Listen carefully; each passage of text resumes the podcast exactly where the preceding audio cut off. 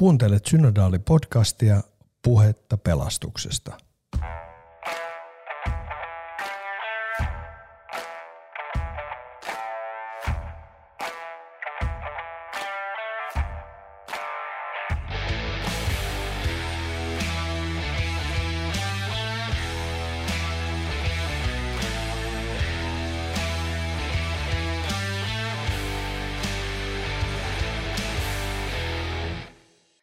Lämpimästi tervetuloa Synodaali-podcastin pariin tänne Boulevardin ylimpään kerrokseen. Ootas, onkohan tämä Boulevardi 8? Ehkä. Aurinko paistaa ulkona, taivas on sininen ja, ja sisällä kappelitilassa on mukava viileetä. Tota, tämä ääni, joka tässä puhuu, on nimeltään minun ääneni Kaisa Karirannan ääni – Ketäs muita meitä täällä on? Kiitos Isto Peltomäki, teologian tohtori, tutkija, tutkijatohtori Itä-Suomen yliopistosta ja Helsingin yliopistosta. Ja sitten täällä on toki Pietu, joka nauhoittaa tätä ja pitää tekniikasta huolta. Tota, esittelitkin jo Isto, Isto tota, tittelisi, mutta mulla oli tämmöinen kysymys, että osaatko arvata, miksi olet täällä? Kyllä tiedän, joo, kiitos tiedän. Olen kirjoittanut artikkelin synodaalikirjaan, joka nyt on, on tätä podcastia kuunnellessa jo julkaistu, ja siis synodaalikokoukseen, pappien kokoukseen synodaalikirjaan. Mä jatkan vielä miksi-kysymyksiä. Mitä ajattelet, miksi sinä olet ö, ö, kirjoittajana tässä, tässä synodaalikirjassa? Joo, se on hyvä kysymys. Tietysti pitäisi kysyä tarkemmin kirjan toimittajilta. Jos nyt itse tässä arvailee, niin ehkä se on tämä pastoraalinen näkökulma, jota mä tarjosin tähän kirjan aiheeseen, pelastukseen. Ja ehkä vielä tämä mun aihe, joka, joka varmaan sitten kiinnostaa taivas. Eli, eli se, että mitä pelastuksen jälkeen siis ajatellaan tapahtuvan – siis se mihin me orientoidutaan nyt tässä maallisessa elämässä, kun puhutaan pelastuksesta, niin ehkä se oli aiheena kiinnostava. Ehdottomasti. Mä luulen, että mä oon tässä huoneessa ja puhumassa sen takia, että edustan peruspappia, todennäköistä kuuntelijaa.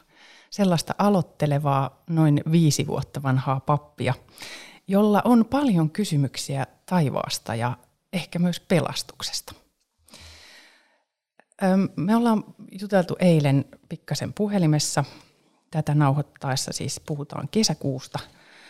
Ja tota, sä lupasit Isto, että koska näkökulmasi on pastoraalinen, niin tämä saa mennä sielunhoidollisen keskustelun puolelle, eikä mun tarvi jännittää enää, että teenkö mä oikeat kysymykset. Tai en mä tiedä, että lupasiko se tätä, mm. mutta näin me puhuttiin. Näin me puhuttiin. Tota, Mä aloitan ihan tämmöisellä tunnustuksella, kun eikö se ole vähän niin kuin sielunhoidon, sielunhoidon hommia. Nimittäin silloin, kun mä viisi vuotta sitten ää, aloitin siis pappeutta ja, ja tota, ensimmäinen toimitukseni oli hautaan siunaaminen ja törmäsin oikein niin kuin kertaheitolla meidän ää, luterilaisen pelastus- ja taivaskäsitysten ongelmiin.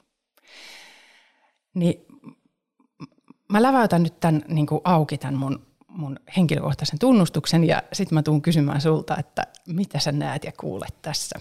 Ja toki ajattelen, että mielellään kuulisin niitä kiinnostavia juttuja, mitä oot tuossa kirjassa, kirjoituksessasi ottanut esille. Se nimittäin oli vastaus mun mielestä näihin mun kysymyksiin. No tota, ihan ensimmäisenä törmäsin siihen, että, että mä olin ottanut kyllä aika paljon selvää, että mitä meidän kirkko opettaa, opettaa niin kuin kuoleman jälkeisestä todellisuudesta. Ja mulla oli niin kuin selvä sabluuna, että, että tota, ihminen ei tempaudu saman tien taivaaseen, näin meillä ei opeteta. Ja, ja tota, myöskin semmoinen tieto, että on aika epäraamatullista ajatella, että me jotenkin oltaisiin yhteydessä edes menneisiin rakkaisiin tai että sitä ei löydy raamatusta. Mutta, mutta tota, sitten, sitten aloin toimittaa hautaan siunaamisen ja totesin, että näillä ei pitkälle pötkitä. Mitä sä kuulet näissä? Niin, joo. Kuulen ensinnäkin juuri niitä ajatuksia, jo, joista mä lähdin liikkeelle kirjoittaessani tätä, tai lähdin liikkeelle kirjoittamaan tätä artikkelia. Siis kysymys siitä, että minkälaisia käsityksiä ihan tavan ihmisillä on, niin kuin seurakuntalaisilla ja kristityillä, ja, ja miksei myös muillakin, jotka, jotka jollain tavalla äh, pohtii kuoleman jälkeistä elämää ja kristillisessä viitekehyksessä. Ja tota, ja kun puhut nyt kirkon opetuksesta ja myös siitä, että mitä raamatusta löytyy taivasta koskien, niin sehän, siis kumpikaan niistä ei ole selvää. Siis raamatussa on, on oikeastaan niin kuin aika vähän, tai jos onkin taivasta koskien, niin se on, sieltä löytyy niin paljon ristiriitaista tietoa. Jeesuksen sanat ristillä ryövärille jo tänään olet kanssani paratiisissa, niin sehän nyt on jo ristiriidassa sen kanssa, että viimeisenä tuomiopäivänä vasta herätetään. Että tästä tulee esiin jo kaksi, kaksi oppia, jotka, jotka kirkon opetuksessa on niin kuin molemmat enemmän tai vähemmän voimassa, ja riippuen tilanteesta, niin jompaa kumpaa painotetaan, jompaa kumpaa käytetään. Eli siis sitä, että joko edetään jo heti jonkinlaiseen välitilaan odottamaan tuomiopäivää, tai sitten kuollaan ihan kokonaan täysin ja ollaan kuolleita tuomiopäivään asti. Ja ähm, hautaan siunaamisessa käytetty ensimmäinen hautaan siunaamissanojen versio, sehän, sehän on tämän mukainen, tämän sen mukainen, että me kuollaan ihan kokonaan ja vasta sitten herät, Kristus herättää viimeisenä päivänä. Että tota, et tämä nyt on epäselvää ja sitten, sitten vielä tämä, että niinku minkälainen se taivas on. Että ollaanko siellä kuin enkeliä tai enkeleitä – kuten Jeesus sanoo, tai sitten onko se tällainen Edenin paratiisin kaltainen tila, jossa on, on siis luonto ja, luontoa ja eläimiä ja, ja koko homma perustuu siihen, että siellä edetään täydellisessä sovussa äh, luonnon ja eläinten kanssa. Puut tuottaa jatkuvasti hedelmäsatoa ja, ja niin edelleen. Ähm, niin niin tota, eihän nämä niin kuin opetuksessa, kirkon opetuksessa eikä myöskään, myöskään niin kuin, ei nämä myöskään eksikeeteille valkene millään tavalla selkeästi, kun raamattu ei puhu näistä asioista mitenkään yksi, yksioikoisesti. Mennään tuohon raamattuasiaan kohta vielä lisää, koska se on jatkokertomus mun sielunhoidollisille tunnustuksille, mutta tota, tota, tota, mm, mä oon aivan järkyttynyt siitä, että mä oon luullut, että meidän kirkolla on joku oppi siitä, että mitä, mitä tapahtuu. Mitä tapahtuu kuoleman jälkeen. Mun, mun mielestä se oli niin kuin teologisesta lähtiessä aivan selvää. Mua on huijattu. Niin, joo. Tota, ehkä ydinopetus on selkeä. Ja sitten mm. on monia epäselviä kysymyksiä. Toki nämä epäselvyydet, joita mä tässä vähän kuvailin, niin kyllä on aika, aika merkittäviä. Etenkin jos ajatellaan, no ajatellaan niin kuin ketä tahansa meistä, jotka me nyt pohdimme kuoleman jälkeistä elämää, tai sitten jos ajatellaan vaikkapa ne tämmöistä yksittäistä tilannetta, missä nyt kohdataan sureva ihminen, joka vaikkapa menettänyt oman lapsensa ja miettii, että tapaako häntä vielä omaa lastaan, niin sitten niin opillisesti ajaudutaan ihan sellaiseen kysymykseen, että kun Jeesus opetti niin, että, että taivaassa ei ole ei ole niin kuin erityisiä ihmissuhteita. Niin, niin tota, Missä kohtaa se? Miten? taivaassa ei ole avioliittoa, niin, niin se aivan. johdattaa sitten niinku tulkitsemaan, että ei ole mitään muitakaan erityisiä ihmissuhteita. No joo, tämäkin nyt menee tietysti tulkinnan puolelle, mutta tämmöisen tulkin, tämä tulkinta on mun käsittääkseni oikea. Jos ei avioliittoa, niin ei muitakaan erityisiä ihmissuhteita taivaassa. Ja, tota, ja tietysti niin kuin johtopäätös, tai niin täytyy tehdä jonkinlainen pastoraalinen johtopäätös tästä, että niin miten tällaiselle tätä asiaa pohtivalle surevalle ihmiselle vastaa. Et tota, ja mun lähtökohta nyt, nyt tätä kirjoitusta kirjoittaessani, minkä mä toki nyt kirjoitin vähän niin kuin johtopäätöksenä, mutta kyllä se oli kieltämättä myös, myös lähtökohta, että meidän täytyy kohdata ähm, tällaisessa tilanteessa ihmiset pastoraalisesti ja, ja puhua taivaasta ja opettaa taivaasta pastoraalisen, pastoraalisen äh, lähestymistavan mukaisesti.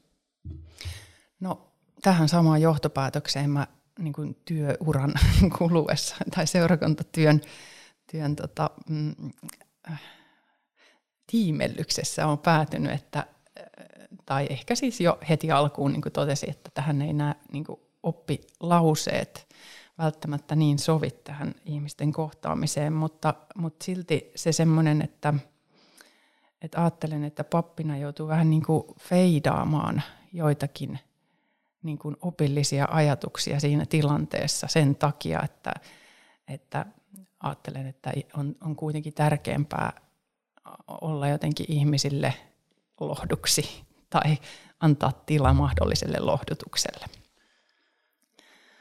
Joo, vähintään on niin, että, että se ei ole niin opillisen debatoinnin paikka. Nimenomaan. Tällainen, tällainen Nimenomaan. tilanne. Ja, ja itse ajattelen, mä olen taustaltani siis systemaattisen teologian alan, alan tutkija ja tarkemmin teologisen etiikan, mikä ohjaa mua nyt sit tarkastelemaan taivasta niin moraal, moraalin ja etiikan kannalta tämän näkökulmasta. Tota, mutta ylipäätään mun mielestä niin piti sanoa tästä opillisuudesta, että, että ylipäätään niin näissä tilanteissa kiteytyy se, että mistä taivaassa on kyse. Eikä suinkaan siellä ö, systemaattista teologiaa harjoittavien tutkijoiden kammioissa, jotka, ö, joissa sitten pohditaan näitä opillisia kysymyksiä tosi yksityiskohtaisesti. Toki ne on tärkeitä keskusteluita ja tärkeitä ö, ö, ajatuksia, mitä nyt mitä nyt tutkijat kammioissaan virittelee, totta kai en, en sitä tarkoita, mutta äm, kaikkein olennaisinta on se, että mitä tapahtuu, mitä me ajatellaan taivaasta ihan tässä niin kuin arkisessa elämässä ja niissä tilanteissa, joissa taivaan pohtiminen tulee ajankohtaiseksi vaikkapa juuri hautaan siunaamisen ja läheisen kuoleman ja surun yhteydessä. Sä kirjoitit tuossa sun sun tekstissä tähän synodaalikirjaan, niin, niin, niin siitä, siitä tota, mm, toimituskeskustelujen, siitä kun ollaan, ollaan niiden omaisten kanssa, jotka ovat menettäneet läheisen, niin tarpeesta, tarpeesta niin kuin tarjota heille lohtua. Tai näin mä sen tulkitsin. Tota, mitä sä ajattelet mikä lohduttaa? Joo, mikä lohduttaa? Ja tota, mä itse asiassa vähän palaisin vielä edelliseen tähän niin kuin opi, kysymykseen opillisuudesta. Muotoilit jotenkin sillä tavalla, että niin kuin opillisuuden merkitys vähenee. Ja yhtäältä on samaa mieltä, että just tämmöisen, tämmöisen jotenkin tosi yksityiskohtiin menevän opillisen kesku, keskustelun merkitys vähenee. Ja sitten toisaalta jonkin niin kuin ydinopetuksen merkitys, se vaan korostuu. Se korostuu näissä tilanteissa, kun keskustellaan, keskustellaan surevan ihmisen kanssa. Ja, ja ö, opetus Jumalan rakkaudesta korostuu näissä tilanteissa. Öm, ja, ja silloin on lohduttavaa, siis viesti Jumalan rakkaudesta ja lupauksesta siitä, että läheinen pääsee Jumalan luo. Ja niin se on lohduttavaa, ja, ja siinähän voidaan nimenomaan niin ohittaa tällaiset systemaattisteologiset kysymykset siitä, että milloin tämä Jumalan luo pääseminen tarkalleen ottaen tapahtuu. Että se mm. ei ole niin relevanttia siinä, mm. vaan ihminen pääsee Jumalan luo. Ja ikuiseen lepoon tai ikuisen autuuteen tai miten tämä nyt ikinä halutaan muotoilla. No sitten näitä lisää tunnustuksia. Mä, mä tota, nimenomaan kysymys lohdusta on ollut mun mielestä pappina vaikea. Ehkä on, on niin kuin valinnut ton ra- rakkauskäsitteen siihen, siihen tota, tälle jotenkin tiedostamatta, mutta erityisesti se on siis sen takia vaikea, että mä ajattelen, että jos katsotaan, mitä, mitä meidän hautaan siunaamisen tekstit antaa ikään kuin lohdun työkaluiksi. Niin mun mielestä siellä on aika vaikeita lohdun välineitä.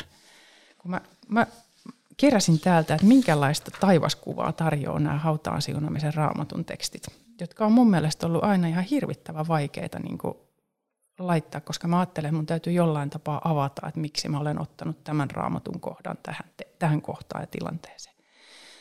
Näissä teksteissä luvataan kirkkautta, toivoa jostain, mitä ei näe, no yhteyttä Jumalaan, synnin ja kuoleman voittamista, ikuisen, ikuinen asunto ja uskoville Jeesuksen kanssa olemista, kirkkautta ja kunniaa, valkeat vaatteet ja vielä oli joku lapunpätkä. Mutta, mutta tämmöisiä asioita mä ajattelen, että nämä ei kyllä aukee juuri kellekään, että mitä siellä nyt sitten on luvassa. Sun tuolla tekstillä oli silleen mun mielestä kivalla tavalla provosoiva otsikko, että taivaasta pitää puhua. Mistä mä nyt sitten oikein puhun, kun kerran, kerran nämä raamatun kohdat ei oikein anna työkalua eikä anna, anna oikein meidän opetuskaan? Joo, siis, tekstin otsikko tarkalleen, taivas täytyy kuvitella. Joo. Ja siksi siitä pitää puhua joo. näin. näin Aivan, anteeksi. Joo. joo. Tota, joo, juuri näin, että taivas täytyy kuvitella ja juuri siksi, että no mitä nämä nyt hautaan siunaamisen kaavaan valitut raamatun tekstitkin ilmentää, niin raamatus ei ole tämmöistä niin kuin yksiselitteistä kuvausta siitä, että minkälainen taivas on. Niin siksi taivas täytyy kuvitella. Siis meidän täytyy kuvitella se, että mitä on ikuinen onni ja mitä on Jumalan ikuis, mitä on Jumalan rakkauden ja, ja Jumalan välittömässä läheis, läheisyydessä ikuisesti oleminen. Ja, tota, mm, ja kaikki nämä, mitä, mitä nyt tuosta luit, niin ne kuvailee sitä eri tavoin. Ja, ähm, ja, tota, ja sitten kuvailee, kuvailee niin kuin vähän väistämättä sillä tavalla niin vajaasti. Koska eihän sitä voi kuvitella tällaista ikuisesti jatkuvaa, jatkuvaa onnea. Siis tämähän on se, mitä, mitä niin kuin, ähm, tässä tekstissäkin kirjoitan, niin sekulaarifilosofit Heideggeristä lähtien on, on niin argumentoineet, että et ei me voida kuvitella ikuisesti jatkuvaa elämää. Me ei voida kuvitella sitä, että miten niin kuin oma minuus voisi jatkua ikuisesti ihan vaan siitä, sen takia, että jos siis kaikelle on loputtomasti aikaa, tämä oli tarkalleen Heideggerin argumentti, että jos kaikelle on loputtomasti aikaa, niin mitään ei, ei ole syytä tehdä juuri nyt. Että mitään ei vaan niin tule tehdyksi, tai sit, jos tekee, niin sillä ei mitään merkitystä, koska se voisi tehdä joskus myöhemminkin. Siis, siis kaiken merkityksellisyys romahtaisi ja romahtaa tämmöisessä ikuisuudessa. Ja ja tota, että semmoinen niin elämän mielekkyys rakentuu sen varaan, että, että meidän elämä on rajallista, siis ajallisesti rajallista. Ja lisäksi meidän elämän mielekkyys, mielekkyys rakentuu sen varaan, että meidän elämä on, on tällä tavalla niin kuin laadullisesti rajallista. Siis että, että elämä nyt ei vaan ole niin kuin täydellistä. Ja me ei voida oikein kuvitella sellaista elämää, joka olisi täydellistä, jossa – jossa kaikki halut toteutuu ja, ja ei ole mitään ristiriitoja ja, ja kaikki on vaan pelkästään hyvää. Kuten nyt taivaassa on, mutta ei me voida kuvitella sitä. Mä muuten tein oman taivaskuvitelman sun innottamana, innottamana ja, ja tota, törmäsin juuri tähän samaan, että, samaan ongelmaan, että, että toi ajatus siitä, että, että se kuvitelma jatkuu loputtomasti, niin syö pois sen, että se on enää minkäänlainen toivekuva. Nimittäin mä, mä tein tämmöisen, tai tuli tämmöinen lause mieleen, että taivashan on niinku, tavallaan niinku lottovoitto. Et sitähän, siitähän siinä on kysymys, että kaikki toiveet täte, tä, täyttyvät, kaikki meidän unelmat jollain tapaa täyttyvät, eli on loputon onnellisuus. Ja tota, tota, tota, ähm, sitten mä rupesin kuvittelemaan, mitä se niin omalla kohdalla on, että mitä ne omat unelmat on. Että, ja, ja tulin siihen lopputulokseen, että, että mun taivaassa tai siinä, mikä mulle olisi taivasta, on, olen siinä tilassa kuin matkoilla. Kaikki on uutta ja kiinnostavaa, loputtomasti uutta ja kiinnostavaa. Ja tämä on aika mahdotonta, että kaikki on uutta ja kiinnostavaa, jos se jatkuu loputtomasti. Koska miten on mahdollista, että kaikki pysyy uutena ja kiinnostavana loputtomasti? Joo, juuri näin. Ja tuossa kuvailit sellaista taivasideaa, joka perustuu tämmöisten niin maallisten halujen täyttymiseen. Ja, ja, tota, ja sitten, eli mitä nyt maalliset halut onkaan, just tämmöinen niin loputon, loputtoman kiinnostuksen täyttyminen, jatkuvien, jatkuvasti uusien kiinnostusten kohteiden löytyminen. Ja mitä nyt maallisia ihanuuksia voi kuvitella siis, mä tuossa siteeraan kirjoituksen alussa Martti Lutherin pojalleen, silloin sisäoppilaitoksessa olleelle pojalleen kirjoittamaa kirjettä, jos, joka on siis taivaskuvaus. Ja se on sellainen, että, että parati, tai puutarha, jossa lapset soittaa, soittaa eri soittimia ja ratsastaa poneillaan kultaiset satulat ja, ja niin edelleen. Ne ampuu jousilla ja, ja syö hedelmiä, hedelmiä puista ja, ja niillä on hirveän hauskaa. Ne leikkii ja tanssii. Ja tämä oli sellainen taivaskuvaus, jonka siis Luther kirjoitti tietysti pojalleen, muistaakseni silloin neljävuotiaalle pojalleen, ja jonka siis poja, poika voi, voi ymmärtää ja, ja poika varmasti olisi itse toivonut taivassa juuri tällainen, missä on tosi hauskaa. Ja se on juuri tämmöinen maallisten halujen täyttymisen taivas.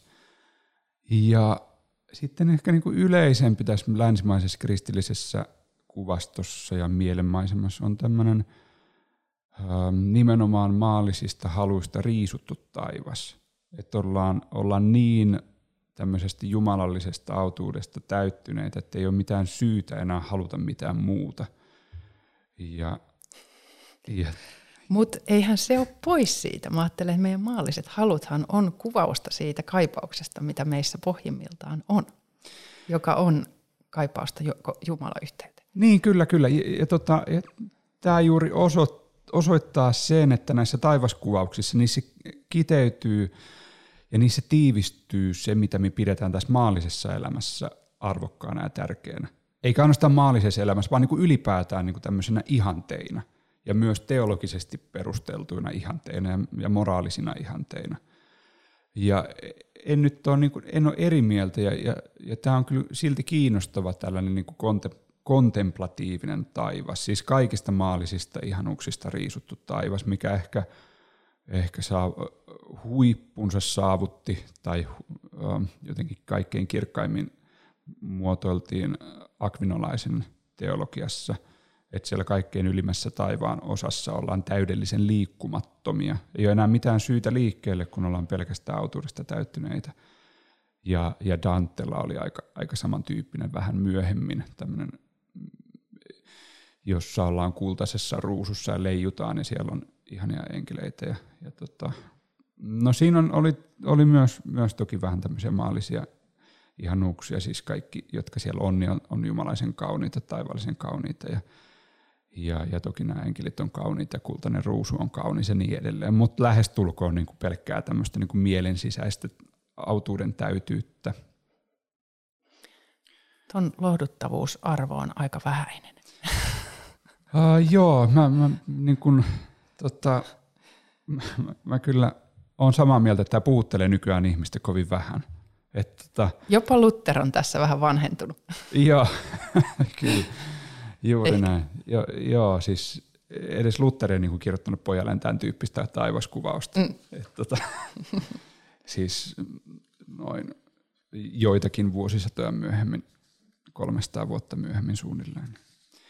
Luther oli jo eri linjoilla. Ja tämmöinen tota, maallisten halujen taivas tuli jollain tavalla takas renesanssin aikaan, jolloin taas alettiin sitten tämmöistä niin toimintaa ja toimijuutta korostamaan. Ja, ja palautettiin itse asiassa tämä perinteinen käsitys siitä, että, että taivas on, tai niin, tämä perinteinen ja ehkä alkuperäinen käsitys siitä, että taivas on, on, on se paratiisi, joka kuvattiin Mooseksen kirjan ensimmäisillä sivuilla. jota muun muassa Johannes Chrysostomos kannatti tämmöistä taivaskäsitystä. Niin se, ja se on tietysti tämä maallisten halujen täyttymisen taivas, tämän tyyppinen. Ja, joo. Tota, yksi tämmöinen mm, sielunhoidollisen hoidon, hoidon, hoidon tarve äm, oli tota, tässä kokemuksissani hautaan siunaamisista ää, on, on tämä, että, että varsinkin tässä pääkaupunkiseudulla mm, tosi iso osa hautaan siunaamisista on niitä, jossa ihminen ei enää kuulu kirkkoon, mutta, mutta kuitenkin halutaan, halutaan hautaan siunaaminen – ja sen jotenkin tämmöinen työstäminen, että, että mitä ajattelen, mitä ajattelen, että mitä mä oon tässä tekemässä, mitä mä voin luvata, mitä mä voin, mitä, ja mitä niin kuin tekstit lupaa. Nimittäin niin kuin mä tuossa näitä, näitä siteerasin, näitä, näitä hautaan siunaamisen tekstiä, niin, niin täällä on kyllä aika vahva painotus siitä, että uskovina kuolleet ovat Jeesuksen kanssa tai – tai että synnin ja kuoleman voittaminen on, on tota, niin kuin Kristuksen omien omistama juttu. Tota, sä kirjoitit myöskin, tai mä ajattelin näin, että, että sun, sun yksi sun tekstisi ansio oli se, että tämän otsikko olisi voinut olla, että synnistä pitää puhua. tai, tai syntiä pitää kuvitella tai kuvailla. Mi, mi, mihin, mihin me tarvitaan käsitettä synti tässä yhteydessä? Tai miten sä sen näet? Miten se asettuu sun ajattelussa? Isto. Joo, synti on kovin vaikea juttu Äh, nykyisessä luterilaisuudessa. Mehän ei puhuta synnistä ja syntisyydestä juuri lainkaan. Ja mä nyt vähän taustana tätä, tätä äh, mä itse ajattelen, että se johtuu siitä, tai osaltaan siitä nyt pelkästään, mutta osaltaan siitä, että, että synniksi on tässä meidän kirkon historian aikana leimattu ennen kaikkea tällaiset niin kuin kuudetta käskyä vastaan tehdyt rikkomukset, siis kaiken, kaikenlaiset ää, avioliittoon ja, ja seksuaalisuuteen liittyvät asiat. Ja, ja ne on ihan kirkkolaista lähtien, niitä on korostettu 1600-luvun kirkkolaista, ensi, luterilaisen kirkon ensimmäisessä kirkkolaissa, siis Ruotsin kirkon ensimmäisessä kirkkolaissa, ne on erityisesti niin kuin tuotu esiin. Ja, ja syntisanalla on valtava taakka sillä on valtava taakka. Ja mä juuri tästä, tästä historiallisesta syystä, tai vähän selitän sitä itse tällaisilla historiallisilla syyllä osaltaan.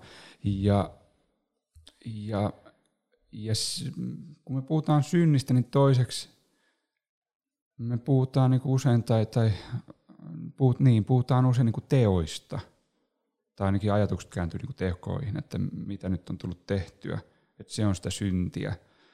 Ja ennemmin, mistä meidän pitäisi puhua, on syntisyys. Siis mitä on, on kaikki se, joka on, on Jumalasta eroa.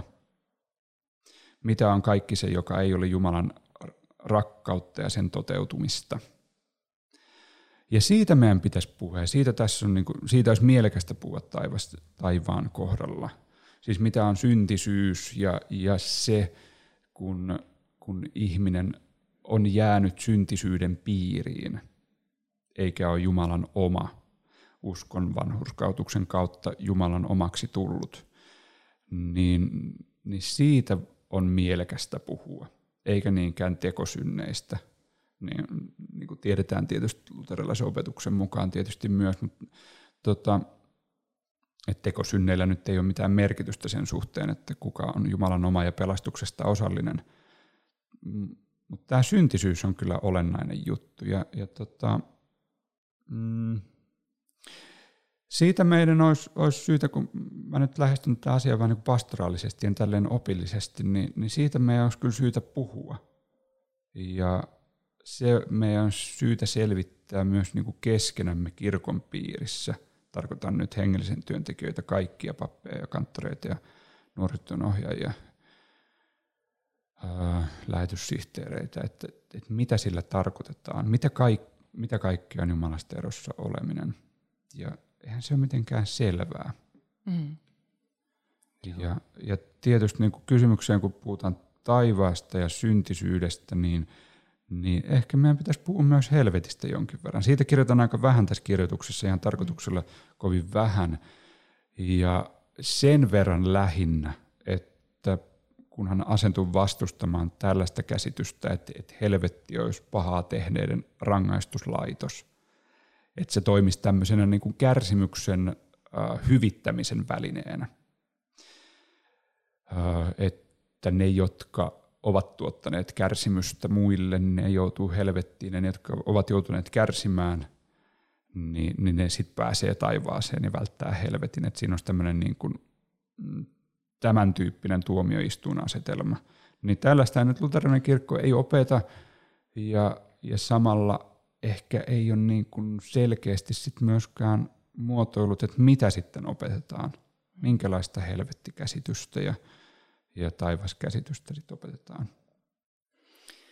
Joo, munkin täytyy nyt korjata, koska mä en ajattele, mä tunnustan, että mä, mä siunaan kirkkoon kuuluvat ja kirkkoon kuulumattomat samaan rakkauden syliin. Ajattelen, että tämä tuomiovalta on Jumalan käsissä. Mutta eh, eh, ehkä niinku, eh, en, en pidä tätä siis syntisyytenä.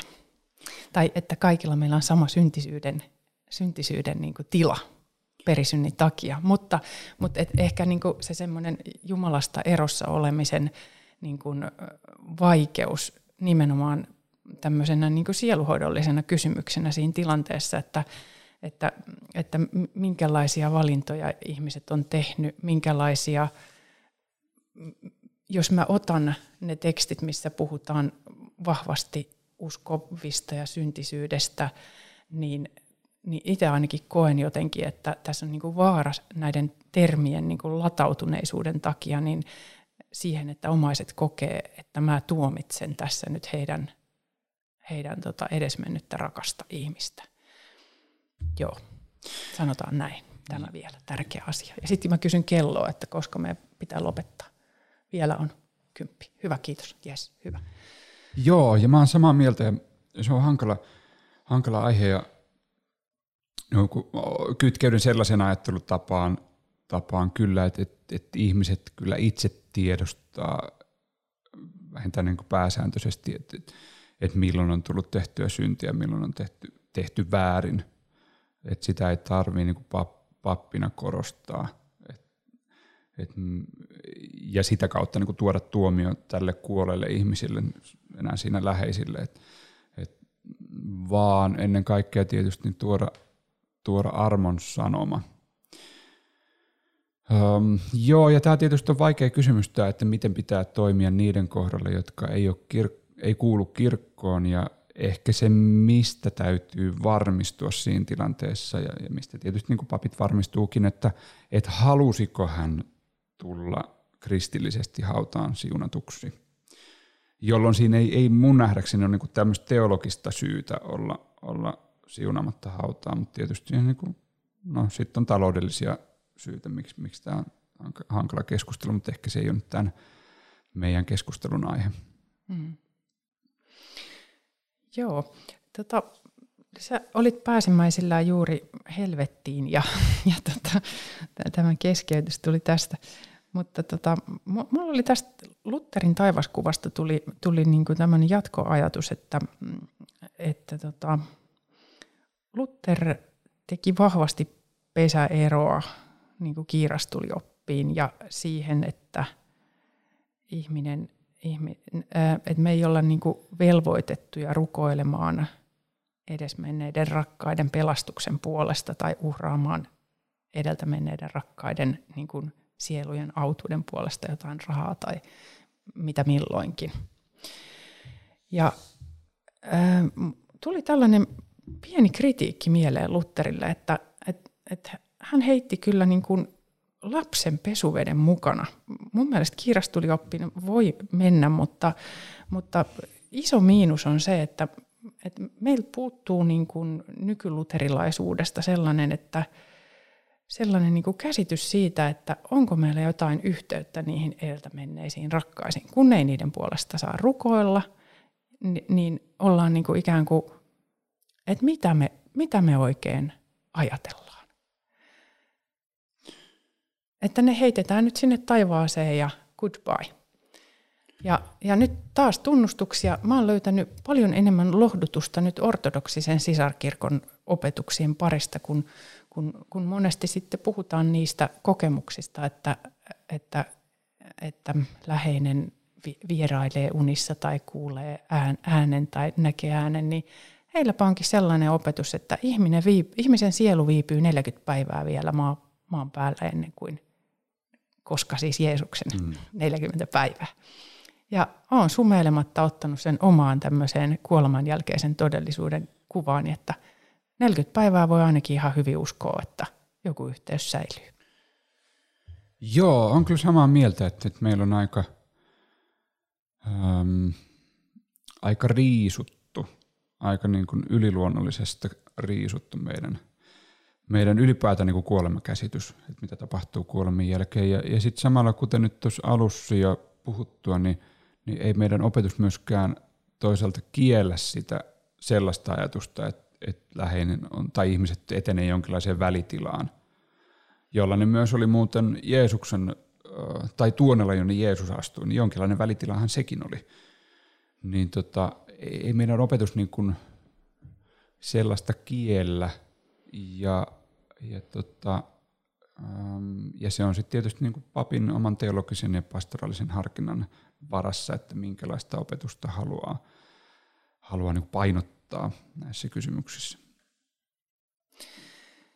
Joo, mä ajattelen näin, että voi olla ihan hyvä, että ei tarvitse enää niin uhrata edeltä menneiden puolesta, vaikka ajattelen, että kyllä kukkia vieminen haudalle on, on kiva tapa ja, ja mummi on opettanut äidille, että siellä saa puhua ääneen.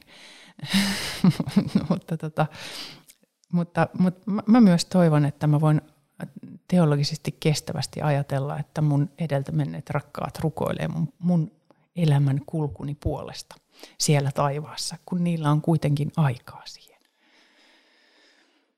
Niin, niin sitten niinku toisinpäin myös. Joo, joo, kyllä, kyllä. Et tota, mm, joo, ja mun nähdäkseni vähän niin kuin sama vastaus, että meidän opetus ei tällaista kiellä – ja sitten siitä myös puhutaan aika vähän ja äh, ehkä se on meillä niin kovasti maalistumisen vaikuttamaa. Et tuli jo mainituksi, että meillä on aika yliluonnollisesta riisuttua tämä meidän, meidän uskonnollisuus ylipäätään. Ja ei ainoastaan uskonnollisuus tietenkään, vaan, vaan koko, koko meidän kulttuurinen ajattelu on kovin, kovin maalistunutta.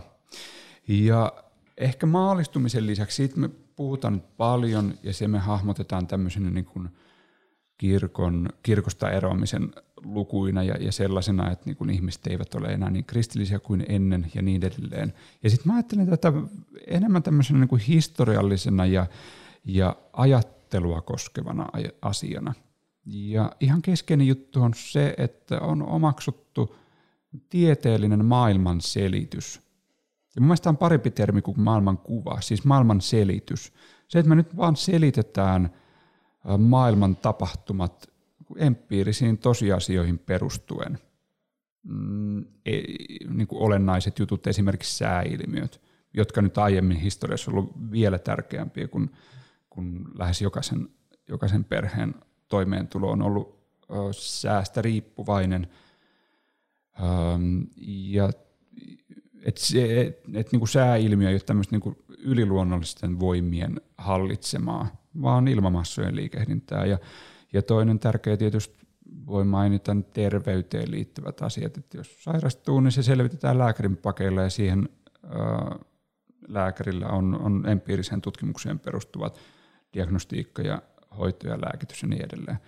Eikä me selitetä sairastumista sillä, että ihminen on, on nyt vaikkapa naapurissa asuvan noidaksi uskotun kiroama tai, tai syntinen. syntinen tai syntinen, niin just näin, tai sitten synti olisi niin kuin tullut polvelta toisille oltaisiin niin kirjoittua sukua tai jotain tällaista. Et ei, ei me näin ajatella. Ja, ja puhun tietysti niin kuin yleisesti ottaen. Toki jotkut ajattelee, mutta yleisesti ottaen, niin tämmöinen on kovin vierasta. Sulla oli hieno, hieno tota määritelmä tälle maallistumiselle, että, että, että tota, kristinuskon paikka on olla yksi erikseen perusteltava totuus muiden totuuksien joukossa. Ja se mun mielestä hahmotti jotenkin aika hyvin sitä tilannetta, missä me ollaan. Että rationaalisten argumenttien perusteella päätetään, onko kristinusko totta vai ei. Niin, sellainen meidän uskonnollinen niin kuin, äh, maisema nyt on ja uskonnollinen tilanne, uskonnollinen niin. konteksti. Ja sen takia meillä se yliluonnollisuus on kateissa, koska me tehdään se samalla lailla kuin tämä maallistunut yhteiskunta. Eli käytetään rationaalisia päättelyitä ja äh, yliluonnollinen ei ole rationaalista tai ikään kuin tuonpuoleinen tai ta, taivas ei ole rationaalista, yliluonnollinen ei ole rationaalista ja siksi meiltä on siivottu tämä.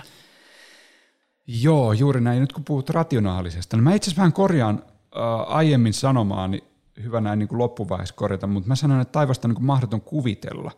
Niin ei itse asiassa ole mahdoton kuvitella tämmöisen uskonnollisen, äh, siis uskonnollisuuden – uskonnollisen kuvittelun puitteissa se ei ole mahdotonta, vaan se on rationaalisesti mahdotonta.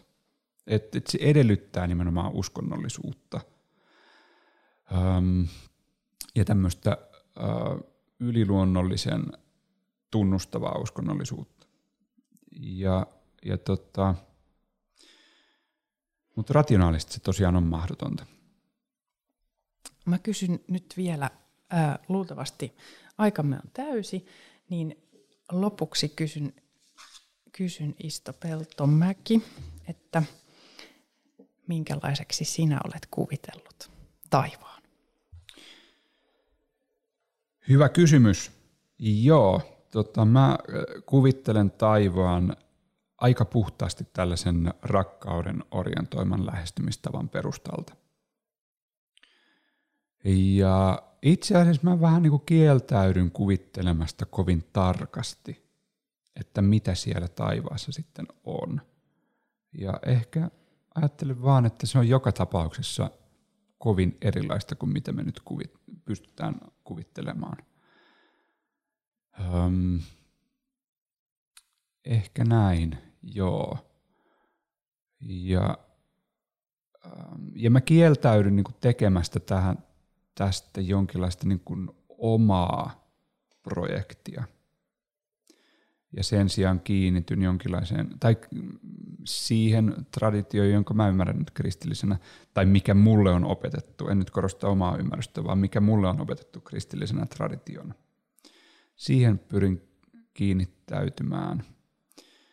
Ja ehkä samalla vähän omalta pieneltä osaltani protestoimaan tällaista nykyaikaista rationaalis, rationaalisuutta edellyttävää uskonnollisuutta, jossa uskonnollisuus taipuu niin kuin omaksi valinnaksi, omaksi valinnaksi siitä, että mihin uskoo ja mihin ei. Mä jotenkin kieltäydyn itse uskomasta oikein mihinkään, vaan pyrin kiinnittäytymään siihen, että mitä kristillinen traditio opettaa.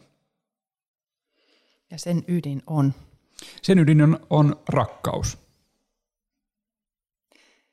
Kiitos. Kiitos. Eiköhän me tähän lopeteta.